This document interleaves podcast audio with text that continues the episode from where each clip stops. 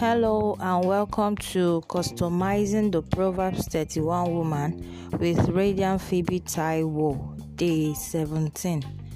Our anchor verse is from Proverbs 31 verse 19, which says, "She lays her hands to the spindle and her hands hold the distaff." I thank God for today and all He has been using this podcast to achieve. To think that I almost didn't do it again is funny. I am glad I took the bold step. Today's opening verse is one part of the Proverbs 31 woman I can never get tired of talking about. We have mentioned before that this woman is just one industrious person who is a doer and shaker.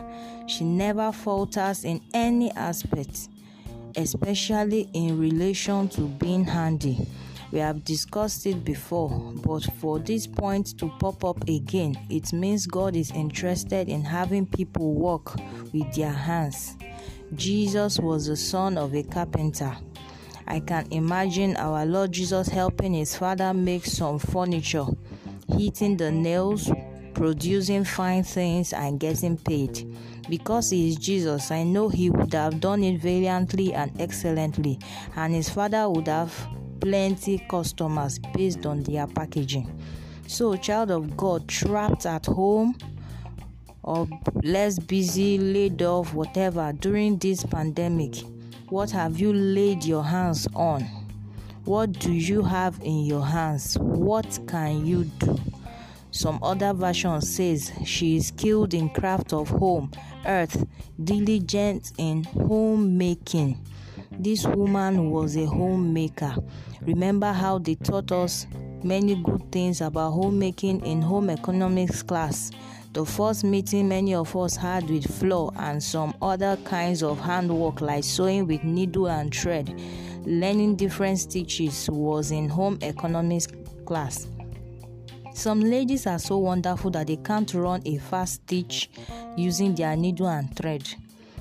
You don't need to be a tailor to know how to do that one. That was what I was good at before I thought of taking it to the next level. So you are in a hurry to go out and you didn't know the cloth you prepared has a little issue that needle and thread can fix in less than 5 minutes, and because you can't do it, you spend another 20 minutes looking for a different cloth and ironing it. What a waste of precious time. This woman was also a baker. You don't need to go to Harvard Catering School, just know how to do some stuff that is tasty and eatable. Create your own recipe. Your family will eat it and be happy. Those brothers saying this is for ladies, please wake up. I love seeing male fashion designers. They are wonderful, and to top it all, I like it when a man can cook. First, as a bachelor, there is a reduced risk of you eating one food that has love portion inside. When you can cook, the matters ministry needed will be reduced as you can help yourself.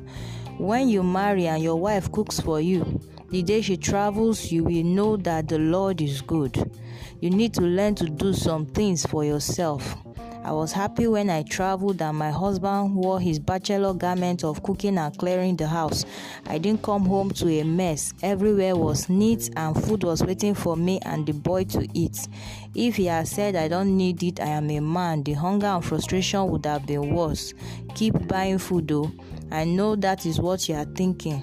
Sha, don't patronize those ones that wash something inside pot for customers to keep coming.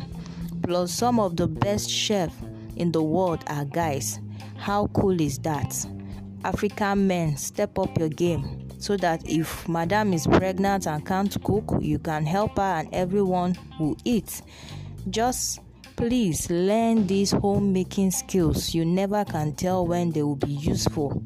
I know men marry and get lazy, but I still know when your wife is unavoidably absent, you will need those skills. Just dust them up and put them to good use. So today, I don't have much to say than go and learn useful things. Learn to cook, learn to clean your house. I know some ladies are dirty. Please learn these things. It will reflect on you later. When you have a baby and your baby is always smelling pee, it's a reflection of your own hygiene. No matter how hot you dress, I know it's hard with children, it can be crazy, but keep making effort to make your environment clean for your sake and for the health of your family. This should lead us to take action. Clean your room today. Make a delicious meal for your family. Don't be lazy. Sort out your clothes, dash some out that you don't wear, throw the old ones away or something. Just free up some space. I pray God releases strength to do these things in Jesus' name. See you tomorrow. I indeed hope to hear positive feedback from today's broadcast. God bless you.